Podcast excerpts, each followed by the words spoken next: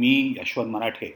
माझ्या सरमिसळ या पॉडकास्ट चॅनलच्या एपिसोडमध्ये तुमचे हार्दिक स्वागत करतो.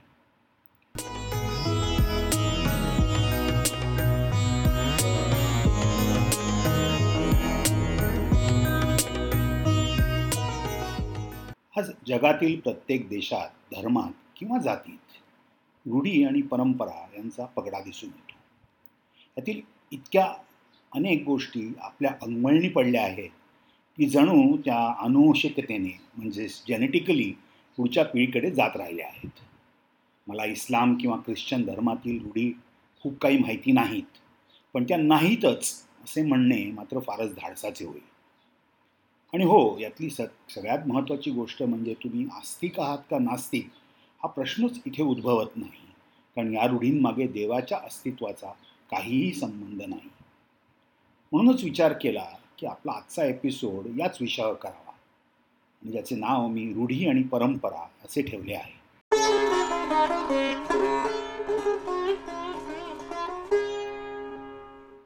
चला तर मग जरा एक पंधराशे वर्ष मागे जाऊया. इस्लाम धर्म हा जेव्हा आखाती देशात स्थापन झाला तेव्हा त्यातली परिस्थिती काय होती? सर्व ठिकाणी टोळ्यांचे राज्य. त्यामुळे स्वतःचे वर्चस्व प्रस्थापित करायला युद्ध हे एक प्रमुख साधन. युद्धात जिंकल्यानंतर तेथील बायकांना पळवणं हे तर गृहीतच धरलेलं असायचं. त्यामुळे मग न स्त्रिया नजरेसच पडू नयेत किंवा तरुण आणि वयस्कर यातला फरक कळू नये म्हणून कदाचित बुरख्यांची रूढी निर्माण झालेली असू शकते. तसेच एखाद्या भांडणात एका टोळीच्या माणसाने दुसऱ्या टोळीतल्या माणसाला मारले किंवा इजा केली तर त्याचा बदला म्हणून ती टोळी दुसऱ्या टोळीचा संपूर्ण नायनाट करू शकते. हे वाद थांबवण्यासाठी मग काय करायचे? त्याने तुझा डोळा फोडला का? तर तू त्याचा डोळा फोड. परंतु संपूर्ण टोळीला संकटात पाडू नको.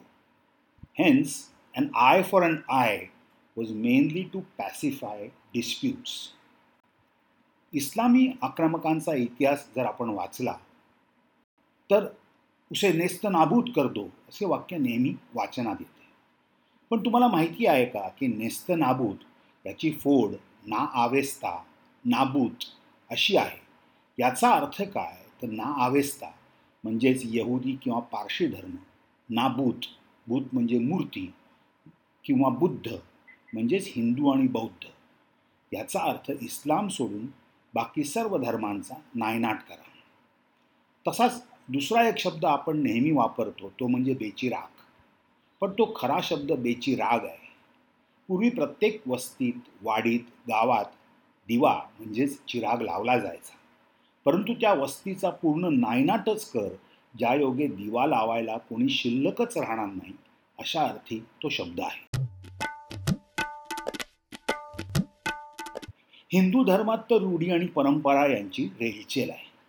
आमच्या पिढीतील बहुतेकांनी त्यांच्या वाडवडिलांनी सांगितलेल्या गोष्टी जरी पटल्या नाहीत तरी पूर्णपणे जुगारून देखील लावल्या नाही असे का करायचे? हा प्रश्न जरी विचारले तरी बहुतेक वेळा शास्त्र असे सांगते किंवा नाही केलं तर काहीतरी अभद्र किंवा अशुभ होईल अशी भीती घालण्यात यायची. मग आपल्या रूढी आणि परंपरा या अशाच प्रकारे शतकानुशतके चालू आहेत का? त्याच्यामागे काही लॉजिक किंवा शास्त्र आहे का? आणि महत्त्वाचे म्हणजे त्यातल्या काय गोष्टी सबळ आधाराच्या जोरावर आपण आजही रेलेवंट किंवा सुसंबद्ध आहेत असे म्हणू शकतो का? आजची पिढी या सर्व गोष्टींना थोतांड म्हणून जुगारून देते किंवा दुर्लक्ष करते. त्यांना त्यातला खरा अर्थ आपण सांगू शकतो का? या रूढी जेव्हा निर्माण झाल्या तेव्हा त्याला काही अर्थ होता का? आपल्या पूर्वजांनी अशा रूढी ठरवताना काहीतरी तर विचार केला असेल. म्हणून मग विचार केला की या सर्व गोष्टींचा अभ्यास करावा आणि त्याच्या मागची थोडीफार पार्श्वभूमी शोधून काढावी. कारण आजच्या पिढीला सांगता यायला हवं की त्यावेळी त्या गोष्टींचा काय संबंध किंवा संदर्भ होता. गंमत म्हणून या रूढी परंपरा अस्तित्वात आलेल्या नाहीत. सर्वप्रथम आपण कौटुंबिक रूढींचा विचार करू. समुद्र वसने देवी पर्वतस्तन मंडले विष्णुपत्नी नमोस्तुभ्यम पादस्पर्शम क्षमस्वमी। म्हणजेच हे पृथ्वी माते तुला पायानी स्पर्श करण्याबद्दल मला क्षमा कर अशी तिची क्षमा मागणारी पृथ्वीला माता मानणारी आपली परंपरा। म्हणजेच सकाळी गादीतून उठताना तिला हात जोडावेत आणि तिच्याच सत्कृपेने आजचा दिवस उगवला आहे असे मानावे। त्यामुळे होते काय? तर मीपणा आणि अहंकार नाहीसा व्हायला मदत होते। आंघोळ करताना गंगेच्या यमुने चैव गोदावरी सरस्वती नर्मदे सिंधू कावेरी जलेस्मिन सन्निधी कुरुह हा मंत्र म्हणायचा. ज्या योगे जणू सगळ्या पवित्र नद्यांचं पाणी आपल्याला स्वच्छ करते आहे या कल्पनेनेच शरीराबरोबर मन देखील साफ होते. जेवताना जनी भोजनी नाम वाचे वदावे हा मंत्र म्हणण्याचे प्रयोजन म्हणजे अन्नपचन हे एक प्रकारचे शरीराचे यज्ञकर्मच आहे. आणि त्याची सांगता व्यवस्थित व्हावी यासाठी हे साकडे पानाभोवती पाणी फिरवावे. पण पूर्वी शेणाने सारवलेल्या जमिनी आणि खाली बसून जेवताना किडामुंगी जवळ येऊ नयेत म्हणून पाणी शिंपडायचे. परंतु त्यांनाही काहीतरी खायला मिळायला हवे म्हणून मग भाताची चित्राहुती ठेवायची. जेवण झाल्यावर अन्नदाता सदा भोगता पाक करता सुखी भव असे म्हणावे केवढा उदात्त विचार. खरंच विचार केलात तर ह्या तिघांपैकी कोणी जरी एक नसेल तरी चालणार नाही. तसेच काही गोष्टी ज्याला थोडाफार शास्त्रसंगत अर्थ आहे अशा म्हणजे फणसाचे गरे खाल्ल्यावर पान खाऊ नये. पूर्व भारतात या हे प्रामुख्याने सांगितले जाते. काहीतरी केमिकल रिॲक्शन होऊन प्रचंड पोटात दुखतं. बऱ्याच वेळा ऑपरेशन करायची पण वेळ आली आहे. मासे किंवा कोलंबी आणि दुधाचे पदार्थ एकत्र खाऊ नये ॲलर्जी होण्याची अथवा घसा खवखवण्याची दाट शक्यता. मासे खाणाऱ्या सारस्वत किंवा सिकिपी लोकांकडे ही गोष्ट आज देखील लक्षात येते. ताक आणि तुरीचे वरण किंवा आमटी एकत्र खाऊ नये. हायपर ॲसिडिटी होते असे लक्षात आले आहे. मराठीतील ताकास तूर लागू नये. या म्हणीचे उगमस्थान बहुता इथे असावे. ही संपूर्ण वैद्यकीय कारणे आहेत. पण हल्ली होतं काय? आपल्याला जरा काही बरं वाटेन असं झाले की आपण पटकन गोळी खाऊन बरी व्हायची झाली आपल्याला सवय. खरं विचार केला तर त्रास जर दोन चार दिवस झाला तर या गोष्टी करू नये हे जास्ती अधोरेखित होऊ शकेल. झोपलेल्या माणसाला प्रदक्षिणा घालू नये. अपमृत्यू येऊ शकतो. अहो तुम्हीच अडखळून पडला तर त्या व्यक्तीला लागेल किंवा तुम्हाला इजा होईल. म्हणजे काय सांगायचं? तर मेलेल्या माणसालाच प्रदक्षिणा घालावी. बादलीने डोक्यावर पाणी घेऊ नये. मृत्यू संभवतो. पूर्वी बादल्या जड पितळेच्या आणि त्याची कडी आणि बादलीचा काठ यामध्ये बोटे चिमटू शकतात. तसेच ज्याच्यात बाटली बादलीची कडी असायची ती चांगली धारदार. तर डोक्यावरनं पाणी घेताना जर ती सटकली तर वर्मी घाव लागू शकतो. म्हणून ही घातलेली भीती. आणि सगळ्यात महत्त्वाचे असे बादलीने पाणी घेतले की पाण्याचा खूप अपव्यय होतो. आता बादल्या प्लॅस्टिकच्या आणि त्यातून बरेचसे शहरी लोक शॉवरखाली आंघोळ करतात. त्यामुळे हे आता गैरलागू आहे पण पाण्याची बचत करणे हे मात्र कर्तव्य आपले आजही आहे. अंगावर कपडा शिवू नये कारण प्रेताच्या अंगावर शिवला जातो. अहो सरळ आहे शिवताना सुई लागू शकते आणि ती जर गंजलेली असेल तर धनुर्वाद होऊ शकतो. डोक्यावरनं पांघरून घेऊन झोपू नये हो तसे झोपलात तर ऑक्सिजन कसा मिळणार? आज करोना काळात जास्त वेळ मास्क लावून किती त्रास होतो याचा तुम्हाला सगळ्यांना अंदाज आला आहेच की. संध्याकाळनंतर केच केर कचरा काढू नये. त्याचं कारण म्हणजे पूर्वी दिवे नव्हते. कंदिलाचा मिणमिणता प्रकाश. कचरा काढताना एखादी मौल्यवान गोष्ट पडलेली असेल तर ती देखील कचऱ्यात जाईल. परत कचरा टाकायला तुम्ही जवळची केरकुंडी गाठणार. आता तिकडे विंचू साप काही असू शकतं. ज्याने जीवावर बेतू शकते. संध्याकाळी नखं कापू नये दारिद्र्य येते. हसायला आलं की नाही? आपण विचार करा पूर्वी दिवे नव्हते. सेफ्टी नेलकटर्स नव्हते. कुठल्या तरी ब्लेडने नखं कापणार. संध्याकाळी न नीट न दिसल्याने कापताना जखम झाली तर तुमचाच रोजगार बुडेल आणि तो बुडला तर काही काळ पैशाची तंगी आणि त्यातून पुन्हा जख जखम झाली तर धनुराग व्हायची भीती आहेच. उंबरठ्यावर उभं राहून शिंकू नये. पूर्वी आजच्यासारखे दीड इंची उंबरठे नव्हते. चांगले मजबूत उंच असायचे. कारण साप अथवा विंचू घरात शिरू नये. आणि त्यातून बर दरवाजे बुटके. त्यामुळे आत यायला पाय उंच करून खाली वाकवूनच यावे लागेल याचे मुख्य कारण म्हणजे आत शिरणारा जर कोणी शत्रू असेल तर त्याच्या डोक्यात मुसळ किंवा सोटा हाणता येईल. दरवाजा बुटका असल्याने तिथे उभे राहून जर शिंकलात तर कपाळमोक्ष होऊ शकतो. न करत्याचा वार शनिवार. गावातील शेतकऱ्याला किंवा कामगाराला सुट्टी अशी कधीच नसेल तीनशे पासष्ट दिवस काम परंतु जसजसे मुसलमान यहुदी झोराष्ट्रियन ख्रिश्चन लोक इथे येऊन वसू लागले तेव्हा आपल्या लोकांच्या असं लक्षात आलं की मुसलमान शुक्रवारी यहुदी शनिवारी आणि ख्रिश्चन रविवारी काम करत नाही तेलाच्या व्यापारात आलेली बहुतांश लोक हे इराणी इराणियन यहुदी होते जे शनिवारी तेल विकत नसत. तसंच काहीतरी आपल्याकडे झाले असावे. आठवड्यातला एक दिवस आराम. मग काहीच करू नका. नख किंवा केस कापू नका प्रवास टाळू न टाळा अशा अनेक गोष्टी. विचार करा की या कालानुरूप किती गोष्टी योग्य आणि स्वीकारण्याजोग्या होत्या. पण आपल्याला रूढींची टिंगल करायची झाली आहे सवय. आता कौटुंबिक रूढींप्रमाणेच अनेक सामाजिक रूढी पण जन्माला आल्या. त्याचे प्रमुख कारण कमीत कमी भांडणे होऊन समाज आनंदी राहावा. रात्री मीठ तुरटी खडीसाखर विकू नये किंवा विकत घेऊ नये. पूर्वीची दुकानं अंधारी कंदिलाचा किंवा टुकटुकीचा प्रकाश. तर टुकटुकी म्हणजे एक छोटी बाटली त्याच्या बुचाला भोक त्यातून नाडी आणि बाटलीमध्ये तेल किंवा रॉकेल. तर त्यातून काय नीट दिसणार? परत तुरटी आणि खडी साखर किंवा खडे मीठ आणि साखर. अंधारात दिसायला सारखेच. त्यामुळे मुख्य मुद्दा काय? वाद टाळा. सुरी कात्री विळी कोयता दुसऱ्याच्या हातात देऊ नये. या सर्व धारदार वस्तू. देताना शिंक आली खोकला आला हात थरथरला तर दुसऱ्याला लागू शकते. तू मुद्दामून केलेस असे भांडणच व्हायला नको. म्हणून मग उपाय काय? तर तू तुझ्या हाताने घे. रात्री झाडांना हात लावू नये. केवड्यासारखे झाड असेल तर तिथे पाणथळ आणि चिखल. त्यामुळे मग इतर जीव उंदीर बेडूक आणि मग साप जीवावरही बेतू शकतं. यावरून आपल्या पूर्वजांच्या दूरदृष्टीची मला एक गोष्ट आठवली. कळ लावी म्हणून एक झाड आहे. त्याची फांदी देखील कुठेही टाकू नये अशी ताकीद याचे कारण काय? तर कळ लावी म्हणजे भांडण घडवणार. खरं म्हणजे ती अतिविषारी असल्यामुळे दुसऱ्याच्या घरात अनर्थ ओढवू शकतो. म्हणजे काय? वादाला आमंत्रण. परंतु त्याचबरोबरीने ती औषधी देखील आहे. त्यामुळे पूर्ण दुर्लक्षित करून चालणार नाही.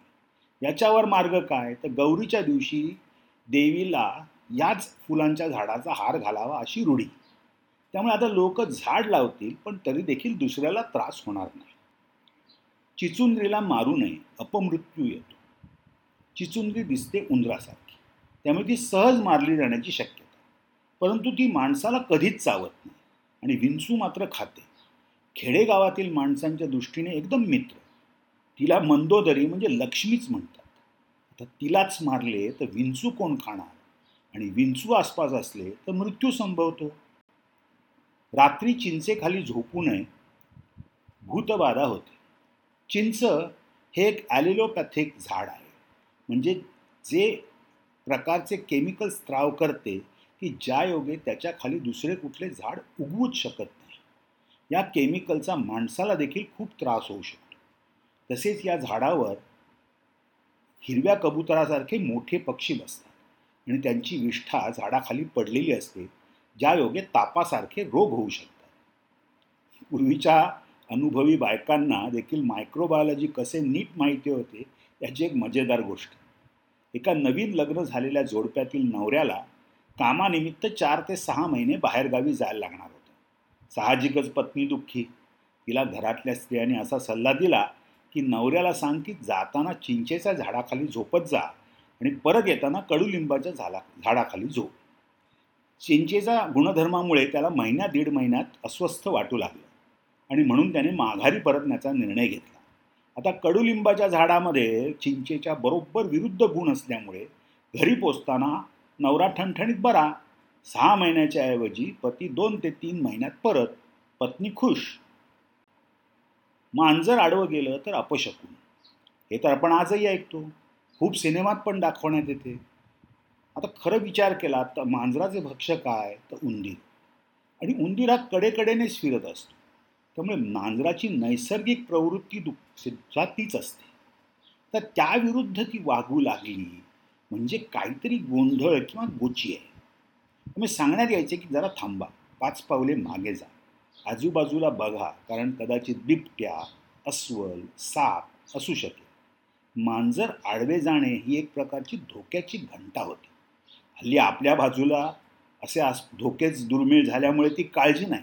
पण हे सांगण्यामागची कारण मीमांसा काय होती हे लक्षात घ्या.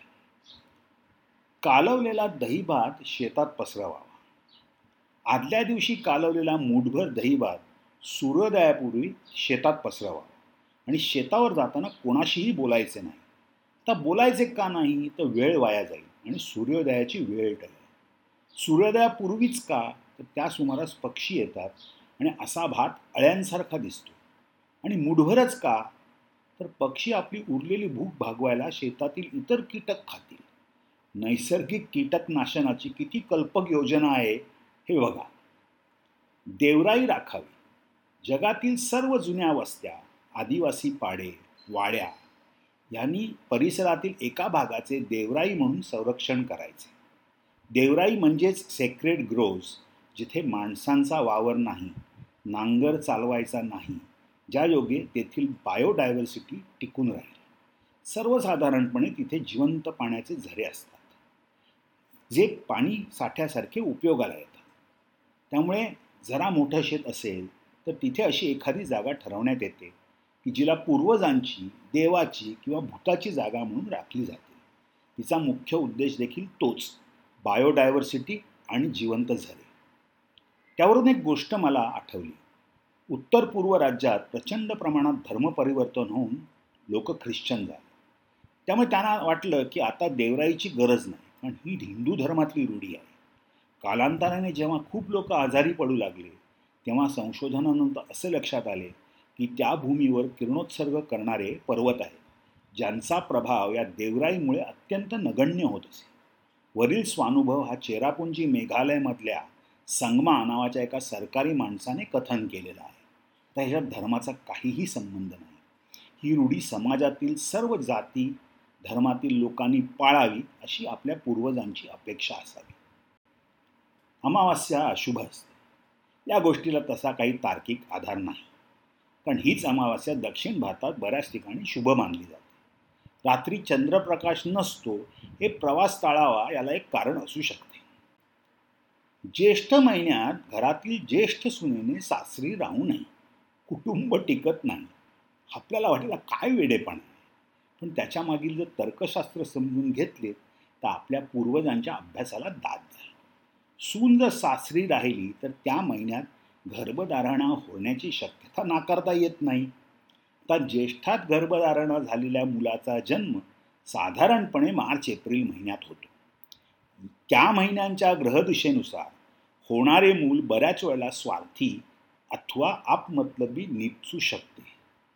आता घरातील ज्येष्ठ मुलगाच जर असा निपजला तर पुढे भविष्यात कुटुंब टिकून राहण्याची शक्यता कमी. म्हणून मार्ग काय? सूनच घरात नको. गर्भधारणा होईलच कशी? व्हॉट अ ब्रिलियंट स्ट्रॅटेजी पण गंमत म्हणजे ही प्रथा उत्तर हिंदुस्थानातील गढवाल प्रांत राजस्थान कोकणी मुसलमान ते अगदी केरळी ख्रिश्चन यांच्यामध्ये आजसुद्धा आढळून येते. तर या प्रथांचे अवडंबर ब्राह्मणांनी माजवले असे म्हटले जाते. पण कालांतराने इतर प्रथांबरोबर सगळ्या रूढी मोडण्यात अग्रेसर कोण? तर ब्राह्मण समाजच. मग आज ब्राह्मण समाजात एकत्र कुटुंब पद्धती जवळजवळ नामशेष झाली आहे. परंतु अब्राह्मण समाजात ती अजून देखील बऱ्यापैकी टिकून आहे. मग ज्या रूढी कालबाह्य झाल्या असतील त्या जरूर झुगारून टाका. पण त्यामागील अर्थ नीट समजून घ्या. म्हणजे तुम्ही त्याची टवाळी होऊ देणार. आता अखेरीस सगळ्यात वादग्रस्त म्हणजे जन्म आणि मृत्यू यांच्याशी निगडीत रूढी. सगळ्यात जास्ती जर कुठल्या रूढींबद्दल गैरसमज आणि विरोध असेल तर तो या रूढींना. कारण व्यक्ती मृत्यू पावल्यानंतर त्याच्यासाठी काही रूढी आणि परंपरा पाळायच्या हे बऱ्याच जणांना वेडेपणाचे वाटते. त्यामुळे त्याचा विचार हा करावाच लागला जन्म ही आनंदाची गोष्ट असताना त्याच्याकरता सोयर का पाळायचे? अहो याचे कारण मुलाच्या जन्मानंतर साहजिकच नातेवाईक येणार. त्यांची सरबराई करायला हवी पण तेवढा वेळ हवा. किंवा काहीतरी गोष्ट कमी करायला हवी. घरातील टाळण्याची सगळ्यात सोपी गोष्ट म्हणजे देवपूजा. त्यामुळे या सूतकात देवघरात जायचे नाही देवपूजा करायची नाही देवळात जायचे नाही एवढीच बंधनं होती. आणि हे फक्त तीन दिवस पाळण्यात येईल. सूतक पाळावे. सूतकाबद्दल अनेक गैरसमज आहेत. त्यावेळी माणूस मेल्यावर त्याच्या मृत्यूचे नक्की कारण माहीत नसेल. संसर्गजन्य रोग असला तर त्यामुळे मृत्यू घरचे पाणी देखील प्यायचे नाही. आणि जर एखाद्या गावातील किंवा बाहेरचा मनुष्य त्या घरी त्या दिवशी राहिला तर त्याने तेरा दिवस तिथेच राहायचे. त्याचा अर्थ लक्षात येतोय तुमच्या? अहो हे दुसरं तिसरं काही नसून क्वारंटाईन होतं. जे आजसुद्धा तेरा आणि चौदा दिवसांचं आहे. ज्या दिवशी घरातील व्यक्ती मरण पावली असेल त्यावेळी जर घरात शिन्ने शिजलेले अन्न असेल तर ते फेकून देण्यात येत असेल. आणि शेजाऱ्यांनी जेव जेवण बनवून आणून द्यायचे. आता असे का? कारण जर चुकून माकून माणसाचा मृत्यू विषबाधेने झाला असेल तर तो अन्नातून होण्याची शक्यता सगळ्यात जास्त. घरातील इतर लोकांना काही होऊ नये म्हणून मग अन्न फेकून देणे. शेजाऱ्यांनी बनवलेल्या अन्नात असं होण्याची शक्यता अत्यल्प. पण जर मृत्यू शस्त्राघाताने झाला असेल म्हणजेच मृत्यूचं जर कारण नीट माहिती असेल तर सूतकाचे नियम पाळण्याचे बंधन नव्हते. पूर्वी शेतकऱ्याच्या किंवा कामकऱ्याच्या घरी मृत्यू झाला तर गाईला चारा द्यायलाच हवा शेतीची कामं व्हायलाच हवी जेवायला तर हवेच. मग सगळ्यात टाळून चालणारी गोष्ट कोणती? असो पयदेव पूजा त्यातूनही दुसरा महत्त्वाचा संदेश असा होता की पूजेचे अवडंबर करू नका. पण रूढी प ची परंपरा कशी होते? तर आज गावाला कोणतरी नातेवाईक मृत्यू पड मुखी पडला तर शेकडो मैल दूर असून देखील सुतक पाळले जाते. प्रेताला आंघोळ घालावी. आणि ही आंघोळ घरच्या लोकांनी नाही तर शेजाऱ्यांनी किंवा नातेवाईकांनी घालायची. आणि ती देखील सर्व कपडे काढून. ओ काही अशी अघोरी पद्धत कपडे काढायचं तर ते शरीरावर कुठली इजा आणि आघात नाही ना हे पडताळून पाहण्यासाठी. भांडणाला वाव ठेवायचा नाही.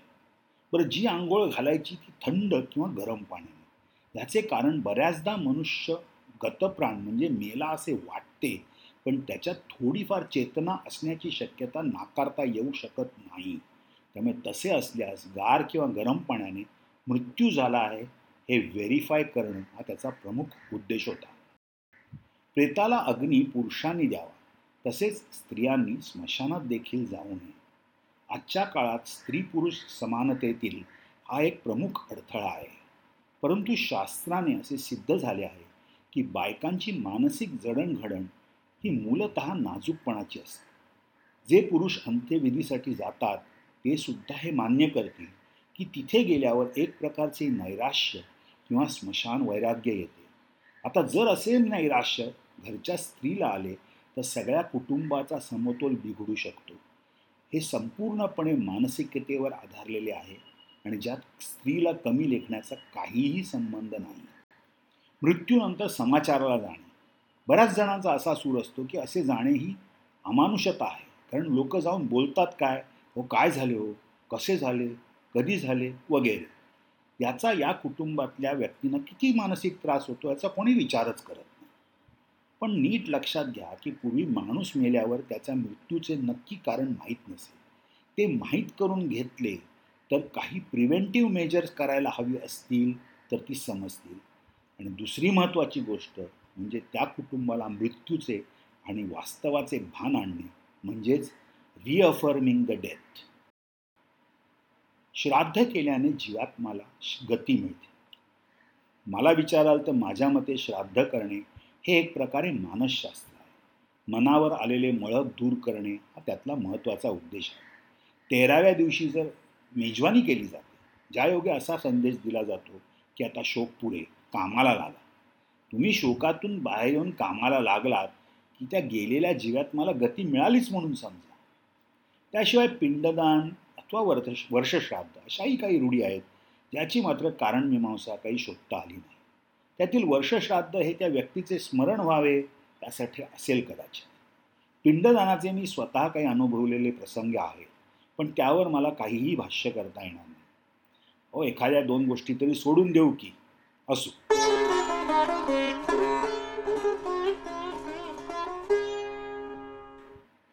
तर या सर्वाचा काय अर्थ आहे? रूढी आणि परंपरा ह्या आपल्या पूर्वजांनी कमीत कमी भांडणे होऊन समाज आनंदी राहावा आणि वैयक्तिक जीवनातील त्रास कमी व्हावा या संकल्पनेतून निर्माण केल्या. त्यांच्याकडे इतके ज्ञान होते की सार्वजनिक सलोख्यासाठी समाजाला कुठल्या तरी गोष्टीमध्ये बांधून ठेवण्याची गरज आहे. परंतु संपूर्ण समाजाला बांधणारे सूत्र कसे अंमलात आणायचे? तेव्हा काहीतरी व्यवस्थापन म्हणजे मॅनेजमेंट टेक्निक वापरल्याशिवाय हे अशक्य होतं. त्यात परत आपला समाज समाज अठरा पगड जाती आणि धर्मांमुळे विभागलेला. त्याला बांधायचं कसं? त्यांना मानसशास्त्र इतकं छान कळलं होतं की तो पर ते जोपर्यंत ते करण्यासाठी भीती अथवा आमिष म्हणजेच डिटरंट आणि इन्सेंटिव्ह दाखवल्याशिवाय ते अशक्य आहे. आता भीती म्हटलं तर सगळ्यात मोठी भीती कसली? तर मरणाची. आणि सगळ्यात मोठे आमिष कसले? तर आर्थिक भरभराटीचे. त्यामुळे प्रत्येक रूढीला असे एका गोष्टीचे बिरुद चिकटवले की लोक त्याचा मनापासून अंगीकार करतील. सगळ्या रूढींचा अभ्यास केला तर लक्षात काय येतं? अपमृत्यू येईल दारिद्र्य येईल भरभराट होईल. त्यामुळे या प्रथा इतके हजार वर्ष टिकून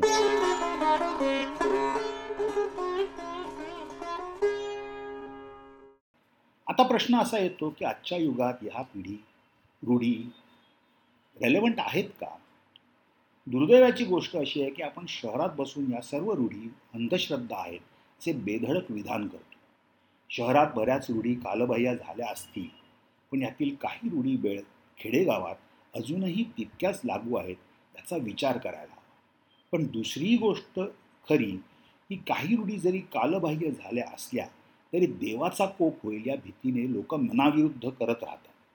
इतका त्यांचा पगडा आपल्या मनावर झाला अहो देवाला काहीच नको आहे. तो काहीच मागत नाही आहे ज्या रूढी कालबाह्य झाल्या असतील त्या जरूर झुकारून द्या. पण त्यांची टिंगल करू नका. खूप विचारपूर्वक त्या आपल्या पूर्वजांनी निर्माण केल्या. त्यामागील कारणं समजून घ्या आणि त्यांचा अपमान करू नका. आनंदी जगा हेच सूत्र खरं महत्त्वाचं बी हॅपी कदाचित मी म्हणतो त्या सगळ्या गोष्टी सर्व लोकांना पटतीलच असं नाही. पण काही हरकत नाही. निदान विचार तरी करतील अशी माझी मनापासूनची इच्छा माझा हा पॉडकास्ट चॅनल जर आवडला तर लाईक करा. सरमिसळ चॅनल सबस्क्राईब करा. आपल्या परिवारात मित्रमंडळीत शेअर करा. माझ्या चॅनलला रेटिंग द्या. कमेंट करून तुमचा रिव्ह्यू जरूर करा. म्हणजे मला भविष्यात अजून सुधारणा करण्यात येईल. मी यशवंत मराठे. आता तुमचा निरोप घेतो. धन्यवाद.